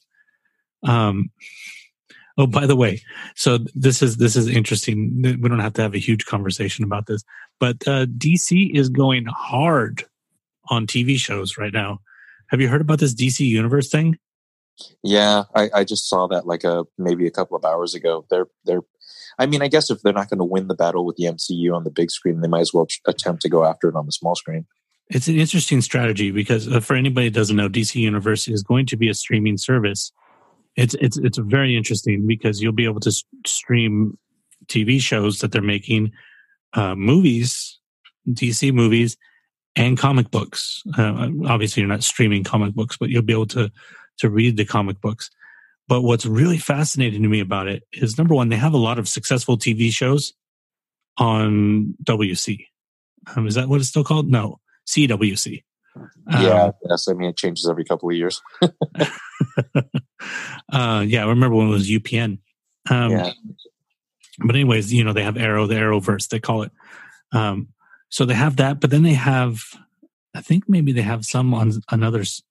Do they? Oh, they have Gotham. Gotham is on Fox, and then uh, I think that's it as far as where they are. So they're, they're dropping this, and what I think is really funny about this is it's a comic book streaming thing, and it's their strategy is smarter than CBS's All Access because CBS dropped that all access thing and there were shit for shows on there. You know, you had Star Trek Discovery, which was like the only pull for people. Um, these guys are dropping six new shows, which is just mind boggling the amount of money they must have dumped into this. And I don't know anything about the other five, but I've seen the trailer for Titans, which is Teen Titans. If you guys are familiar with it, this is like the adult version. Um, and it the quality is high quality. So this isn't cheap shit. Um, but then they're also dropping Doom Patrol, Stargirl, which I don't know what the fuck that is, um, Harley Quinn, Swamp Thing, and Young Justice Outsiders. I don't read a lot of DC comics, but I remember Doom Patrol from when I was a kid, and everybody knows Swamp Thing and Harley Quinn. I mean, I'm not going to lie. I really want to see the Harley Quinn one.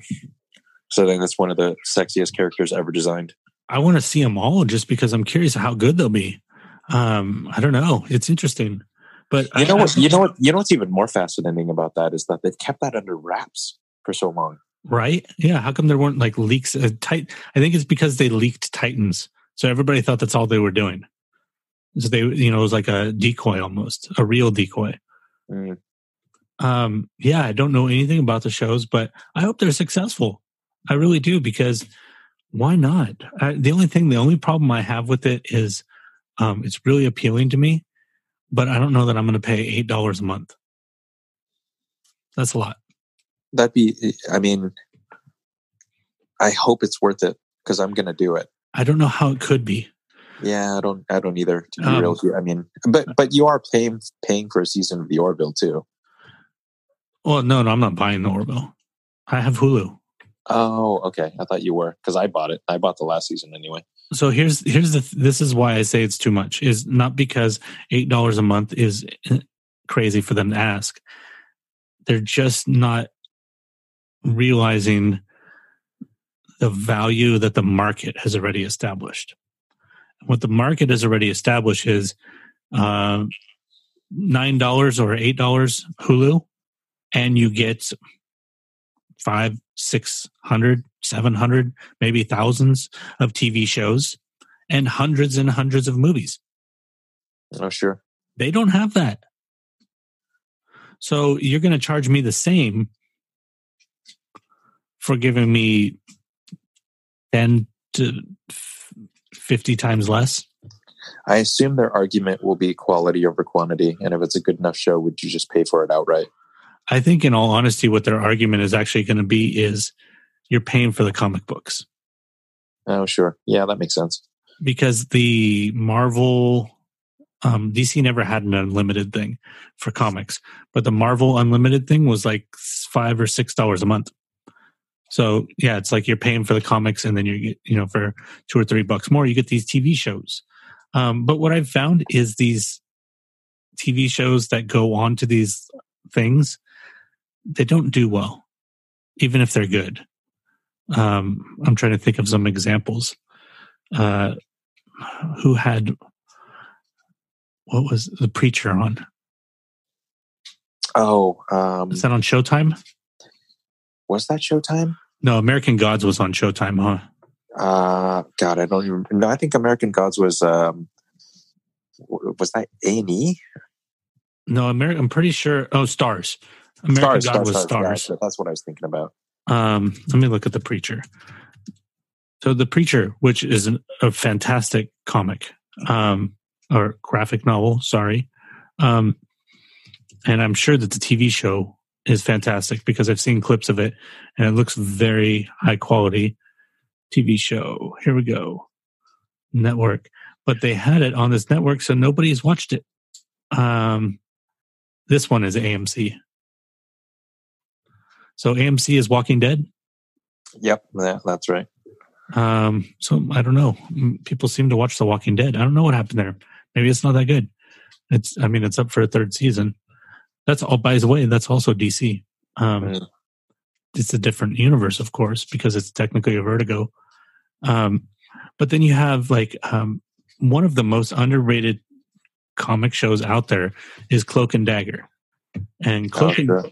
it is fucking really well done. It is. I mean, it. I would say it's it's probably in the top three as far as quality out there. Um, the writing, the acting, everything is just and the way that they deal with the subject matter is just really, really well done. And it's less about having powers than it is about life. I have and- not seen a single episode. I feel like a shithead. It's it's great. It's really great. There's only I think there's only one season so far. Um, but it's on freeform. Now I get to see it because it comes through Hulu. Mhm. But it's on freeform. Nobody even knows what the fuck freeform is. I don't know what the hell it is. It's because freeform is a rebrand. Um, let me let me look at remember what I've never heard of that in my life. I literally have Nobody no idea has. it was. It was another thing, and there's I'm delaying right now because I'm trying to By time, by time. freeform TV channel. There we go. Sometimes Netflix, I mean, um, Wikipedia doesn't pull up what you want. It was, it's owned by Disney, first of all. Um, previously, it was looking the Family Channel. Okay. So, probably people, anybody that's heard of the Family Channel, you might know that the only thing that the Family Channel was known for was being the home of shithead Pat Robertson's The 700 Club, um, which is a religious program with a very um, not good person. uh, that's my personal opinion, but um, if you take five minutes to actually look into the guy, you'll agree with me. So, anyhow, the funny thing is, so they rebranded, right? Because they wanted to get out of just doing family programming um, they wanted to do. And by the way, the network's been around since 1977. It's an old ass network. Um, I think it's re- been, rebranded multiple times. But the funny thing is, so they rebranded Freeform and they make this show, and the show is fucking really well done. You know, it's Disney and ABC partnership, right? So it's it's.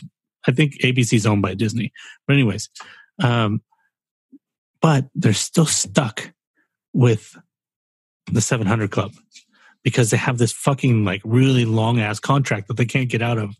So they're trying to make make less family programming. You know, I mean, this this show's not filthy or anything like that, but it's just like it's more adult show. But they're still stuck with this, you know, hateful preacher that they have to put on every day because of a fucking contract. So I don't think that they're ever going to take off. So you'll probably never hear Freeform other than me mentioning it, which means that uh, Cloak and Dagger is probably doomed. Oh, sure. Do Anyways, you, do you think there's any hope that because I always I always have this weird inherent hope now that any show that's really promising um, will be saved by Netflix if it happens to die otherwise. they don't seem to do that anymore. Yeah, they don't. They actually don't. once they started making their own shit, they don't save anything anymore. And I loved when they did that. You know, like even though that la- I didn't see the most recent episode of Arrested Development, but the first one they did for Netflix solo, um, even though that wasn't that great of a season, I was still glad they saved the show. Yeah, I agree.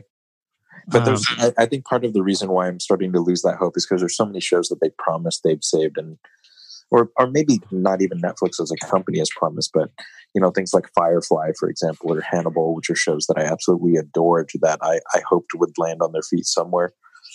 Yeah, maybe maybe now that Apple's coming into the game, maybe they'll be the one that starts saving shows. I mean, there's a lot of a lot of big players that are spending serious money now, right? Like Amazon Prime's in on that mix, like the the brand new um, Disney Channel that's coming out, the Disney Yeah, streaming it's going to be a service. Oh, it's you know, I think they'll figure it out though. To be honest with you, as long as there are certain people that are left out of the decision making process, like I really do think that there are some people at the helm at Disney who are just just not great decision makers when it comes to certain franchises. Like I think of what's happened with the latest round of of Star Wars movies, and I just I, I barf at the the possibility that anything else can go that far south that quickly. I finally watched Solo, and I have to say, it's not that bad. Yeah, I actually didn't mind Solo. I, I thought Solo was a much better movie than The Last Jedi. Me too. And it, I mean, granted, I you can tell that it was a project that got jumped from director to director because there were some parts that didn't work so well, but it was mostly the beginning. Once it started, once it got going, and he was connected with um, Woody Harrelson, the movie was pretty solid. Yeah, I agree. I did. I don't know how I feel about the ending still with Emilia Clarke's character um, heading towards the dark side and how that's that was kind of veiled the whole time. Yeah, I didn't think there was enough to really give that narrative meat, so I didn't really care that she went to the dark side because I never really saw her as positive to begin with. yeah, I thought it was um, going to happen the whole time. Yeah, I, I feel like it, there should have been a lot more to that because I feel like that story would have been much more interesting to me and would have paralleled into something that I would have liked a lot more if there was some connection to the Star Wars universe through her. Well, you know, you knew that that had to happen because Han didn't have a girlfriend when he met Leia. And this happens literally what, like a month before that happens? Yeah, something like that. Well, the, the end of the movie, they're going to see Jabba. Yeah, yeah, yeah. So he's Yeah, going to be on who- Tatooine. so that's who- the beginning of the fourth movie. But who knows if that's the first time he goes to Tatooine or not? You know what I mean? Like in the, in True. the original series. But considering that he's the same age as as Harrison Ford was, basically, Yeah, but I feel like I feel like by the time we see um, episode four, um, Chewie and, and Han had been to Mos Eisley quite a few times. You know, there's a familiarity with that place that they probably wouldn't have had on the first a first Yeah. visit. that's true. So we'll say maybe a year. But Yeah, either way, like you that. knew he wasn't going to have a girlfriend because he didn't. Sure, totally. But you know, I think that the reason that that you didn't feel that way too is because of the weakness at the beginning of the movie. Because the beginning of the movie should have built that relationship up more, and it didn't. Sure. And, and it's surprising because usually Ron Howard, um, even though he had to rescue the film, um, Ron Howard's usually really good at establishing relationships in films. Um, say what you will about the Langdon films, um, you know, Angels and Demons and all those. I like them. I think they're really well done. Yeah, I agree. Uh, I'm I'm thinking my way through them now. I I've thought about them I don't actually long haven't- The only one that I named by title was Angels and Demons, and of the three, that's the one I haven't seen. That's pretty funny. Yeah. and that's with what's her name too, Felicity Jones from uh, Rogue One. Yep, yep, yep. I also actually, oh, I loved Rogue One. I'm going to tell you that right now. That's my favorite Star Wars movie after Empire. I completely agree with that. I really love Donnie Yen's character in there as well. The the blind. Um, I, I, I, I have a thing for for certain old um, Asian archetypes and archetypes in movies, um, and the blind swordsman's definitely one of mine. Yep. Zatoichi. Zatoichi, there you go. Um, let's see. Since we're talking about TV, can I tell you about? Are you selling me a timeshare? Can I tell you about this show? Sounds like a lead into a commercial, right? Can I tell you about this oceanfront property I have in Arizona? Oh man, oh man. Um, so shit, I don't remember how I found this. That would have been a really good thing to write down. it's probably through a podcast, let's be honest. Where's But, your uh, fucking list now, Chad? But it's Hellier.tv. And it is a five part documentary series. And you're gonna laugh at first, but let me continue after that. Okay. About gremlins. This is a real documentary. Um, it's fucking really well done for something that's like so niche like that. Um, What the hell? it the production quality of this is is probably one of the better produced documentaries on the supernatural or the uh, cryptozoology, whatever you want to call, that I've ever seen. Um, the production is fantastic. I've only watched the first episode, but uh, I should probably explain a little bit more too. That the the Gremlins are just a word that people. So Hellier's a place. It's a city. Um, it's just a word that some of the people use to describe these creatures that have been seen there for decades. Some people call them, you might remember this term, Tommy knockers. Oh Um, man, yeah. Some people, I can't remember what the other term. There's like three or four terms that, it, depending on what city, because it's all this like cross state regional area, depending on which uh, town or city or county you're in, then they use that term.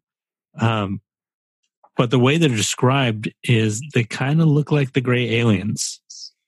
They're like, Oh. th- Big um, eyes, small bodies, kind of thing. yeah. Um, it's really interesting. I just like the, the, the basic, the first thing is they just kind of explain how, you know, they got this couple got sent this, le- this email and they kind of just did this um, research and um, it's like this guy saying he's like, uh, you know, like I'm, I'm going to give you a fictional name, or I guess he says that that uh, his he had to move out of his house because these creatures, his kids would talk about seeing the something like the the kids playing in the forest or whatever.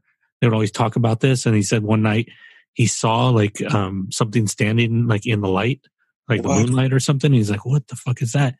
And then um, then he saw another one, and he ended up seeing three of them, and they make these weird like noises, like squawking noises to each other. Um, but he didn't, he couldn't see them clearly, like they're far out, so he's still not really digesting what he's seeing. and then I guess like they they had to move out of the house because the kids got freaked out because these things would come up and fucking they were not tall enough to look in the windows, so they'd reach up with their hand and tap on the windows. Oh, dude, that is not okay. so there's all these stories about these tunnels, these underground tunnels in in in Hellier and the areas around where they think that these things live. what? Um, obviously, I have no idea if this is true or not, but fucking really fascinating. Wait a minute. No, no, no, no. You can't. I mean, you can't just gloss over this shit. That's strange. Like, are you? All right, I have to see this now. I don't Yeah, know. at least watch the first one. instead. I'm gonna watch all five, but obviously not in one day. But Okay, so where where are these things again? it, it, in Hellier, I don't know where Hellier No, is. no, no. No. I mean, where can I watch this? Oh, it's called Hellier.tv. H. It's on YouTube as well. Um, H E L L I E R dot TV. Oh man, that is And- not okay. Dude. and you'll see if you go to that right now um, you'll see like a, a really really well done mock-up of what they think these creatures look like like high high i mean you'll see the oh, that is not. Oh yeah, I'm looking at it now. What the? isn't that great quality by the way That is weirdly good quality, actually. it's better than most alien movies All right. That, um. Yeah. Okay. So this does actually finally touch on something that's on one of my lists here. good Um, it, it, I have a hilariously irrational fear of those gray aliens. oh you're gonna love this then Like I am petrified of these things. Like I don't know why either. I mean, I know they're like. I have no reason to be afraid of them, I guess, but I, I, I think a string of movies kind of did it for me. The first of which was freaking Communion with Christopher Walken. Remember Yeah. that thing? we've talked about that on here before Oh my goodness, dude. Like from that moment on, like anything that even resembles that. Like a lot of people thought The Fourth Kind wasn't a great movie, but that movie scared the shit out of me. Um, but yeah, I, I have a I have an irrational fear of aliens. That guy who wrote communion just wrote a new book too Oh really? Jeez, dude. i can't remember his I, name I'm I'm I don't know if I'm like emotionally ready to read it. whitley strieber striber that's right Yeah, Um, that's that's terrifying. Okay, yeah, that image is burned into my brain now, dude. afterlife revolution Ugh, that is not okay. Holy Jeez, shit, I, that guy's written a lot of books. dude, I can't even I can't even look at this for more than five seconds. It's so bad. The documentary is really cool. Yeah, because you're because you're right. Like the, the production quality of this thing is just shocking. oh, it's it's beautiful. I mean, the How the hell do they have? beautiful. How did how do they have a budget to do this? Who are these guys? So, I don't know anything about these people before this. So this is um, Planet Weird, which you see the, the logo right now. I think they're a YouTube channel Okay, um, that does like they like uh, supernatural investigations or whatever. It's a husband and wife, but then they teamed up with these other guys that are documentary filmmakers. oh goodness. Somehow, uh, if you watch the first episode, you'll you'll see. But um, they somehow there was some kind of synergy where they ended up meeting Mhm. um, and then they decided to work on this together. And so I think the reason the quality is so good is because the other guys are the ones that are producing it. I gotcha. That makes sense. Um, but yeah, it's it's it's really. I mean, they know what they're doing as far as the I mean- technical aspects. Let me tell you, Chad. Like I have a physical sensation when I look at this picture. It's really cool. I haven't even seen that before because that wasn't the the homepage looked different last time I went there. Yeah, I, I I actually have like a very visceral reaction to the image of these things. Like it actually it it increases my heart rate. My palms are getting sweaty. Like it and I don't know if it's because I've maybe been abducted at some point and now it's just burned into my subconscious. But I am scared shitless of these things. I have no idea why. Which is weird you from microchips. in, in my normal life, I'm actually a fairly brave human being. Like I'm not afraid of heights. Like I'll stand on cliff edges and stuff like that. I, I, I'm not afraid of much, but for some stupid reason, these damn gray aliens scare the shit out of me. It's unsolved mysteries too. Yeah, unsolved mysteries, a little bit X Files in there too as well. Yeah, just I mean, it's like the I'm alone in the house and it's dark and the fucker's standing at the end of my bed type thing. Oh my god, unsolved mysteries. Yeah, that's probably a big contributor to this as well. Yeah, that, that music. Oh. and Robert Stack's alien ass voice. Like we've talked about Robert Stack in, in various chunks throughout. Yeah, the- he's one of our the patron saints. Mm, yeah, true. Um, so let's take you out of things that you're afraid of. Oh god. Um, you know what I'm thinking of doing? It's kind of expensive, but I've been thinking about doing that Great Courses Plus. Wait, what is that? Great Courses Plus. Have you heard of that? No, I don't know what that is. So originally, um, it started out the Great Courses. The Great Courses is like online classes, um, but you can just buy them. So like if you go to the Great Courses um, dot com or whatever, yeah, or whatever. I sound brilliant there. Um, if you go there and you know, like I'm, I'm there right now, so I see Fundamentals of Photography by Joel. Oh yeah, yeah, I have heard of this. Never mind. Boom, 59 49.99 and I get the class, right? Yeah. Well, the Great Courses Plus is um a monthly service. So you're not buying the classes. Um and I think it's all video. Okay. Is that does that just mean you're buying access? Yeah. So it's like a Netflix or whatever, right? Got it. Got it. Got it. Yeah. Um I'm typing it in right now. I think it's 19.99 a month though. So it's pretty expensive, but if you think about it in the sense that you're actually taking full classes, I mean you're not going to get credit. I don't think you get accreditation for any of it. But I mean just I like I clicked in and I'm like, okay, let's just see literature. Boom. We've got great utopian dystopian works of lit- literature, 24 lectures. The great secrets of the secrets of great mystery and suspense fiction, 36 lectures. English grammar boot camp, 24 lectures. I mean, these are Wow. extensive courses. Jeez. Yeah, that's more extensive than I would have imagined. That's kind of crazy. So I've been thinking, I'm like, maybe that would be really cool to dive into something like that. I mean, might as well. I mean, you spend money on things you really enjoy. So, I mean, if you just enjoy learning, especially at that level of density, then you might as well try it and see what happens. Yeah, I mean, I would love to just go through some of these, you know, like even like the music courses. Like, cool. Here you go. 23 greatest solo piano works, 24 lectures. Damn. Oh, interesting. I don't know how you learn piano on video, but I guess you got to have a piano. Maybe. Yeah, I've seen quite a few of those. Um, there's a couple of channels that do that on on um, YouTube, and basically um, they teach at various levels. Like they they like if you like a certain song, for example, then that there's a simple version, an easy version, a intermediate version, and a super advanced version. Um, and they teach you the skills not just through the basics of the actual instrument, the, the instrument itself, but also um, via a song or something like that, some piece that you really like, so you can stay engaged with it. And what's what's interesting about this too is these are I'm reading the website, so I'm going to sound like a commercial. We're not getting paid for this because if we were, I wouldn't be contemplating whether to spend the money on this because I would ask for my own free membership. But it says um, brilliant and award-winning professors from the Ivy League and other top schools, experts from National Geographic, the Smithsonian Culinary Institute of America, the Mayo Clinic, and more. Mm. There's that other one too that I want. I see those master classes, and I keep wanting to buy one of those things too. Yeah, those commercials are cool. There's quite a few people that I actually really love and respect that do commercials for those things. Like Annie Leibovitz is doing one, and, and, Yeah, and they're that, not doing. They're not that doing almost instantly commercials. had me. What's They're, that? they're not doing commercials. They're teaching classes. Yeah, exactly. I mean, yeah. Like, how about this? Carlos Santana teaches you how to play guitar.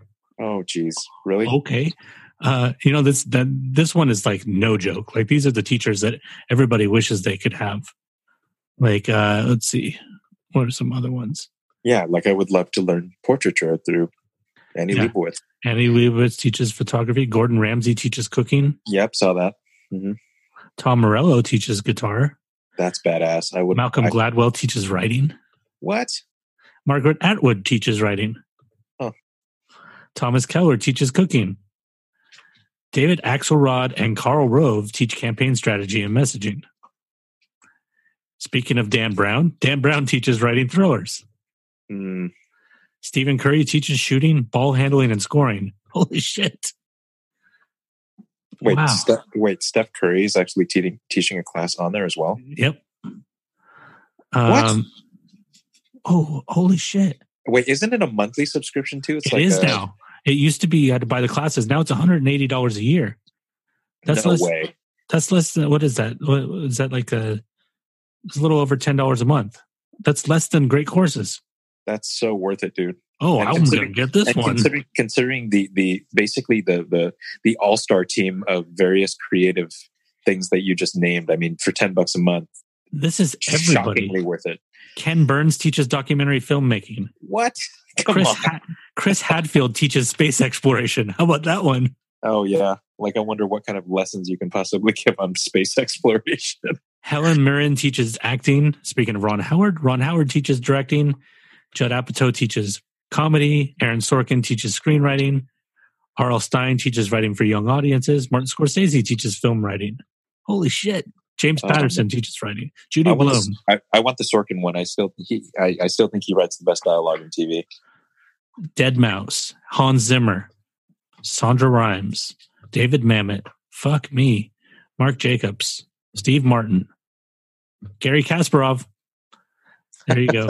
That's the way to learn chess. Kas- Kasparov's going to teach me chess. That would be interesting. Actually, I've seen some of his YouTube videos. Actually a surprisingly engaging guy. And for some odd reason, I just made the natural assumption that any Russian chess player would not be very engaging. Werner Herzog, Reba McEntire, Samuel Jackson. Holy God, man. Who isn't on here? Me. Spike Lee. Wolfgang Puck. Usher. Wow. That's for $180 a year. That is a fucking deal. Whose business is this? And how how much are they paying these people? Like Gordon Ramsay? Come on. Seriously, they got to be paying him in hookers or something. Yeah, hookers and blow. That's the currency of the world. I can't believe this. And I'm I'm I've not exhausted Serena Williams, Herbie Hancock. I could keep going. Basically, if you just picked famous names out of a hat, you'd probably find them on there somewhere. There's been like Is- two people on this whole list that I've never heard of. Is is there an, is there an app for it, or is it just a website? Oh, that's a good question. I feel like we're just literally doing a commercial for this thing now. Yeah, we're just doing whatever the fuck we want. Jodie Foster, um, Fody Joster. Oh, dude, they totally have an app. Yep, App Store right there. Bloom. Sick. That is, that's worth it. Yeah, I, I, that might I'm be just- something that we'll be talking about more in the future. Yeah, I'm downloading that just to check it out. That's that's interesting. Wow. All right. Well, do you have anything on your list you'd like to talk about, or do you want to I shoot mean, this thing in the foot? I feel like I feel like post scary aliens. There's not much else I can say anymore. All right. Well, hopefully you guys made it this far into the episode. So where we got random again.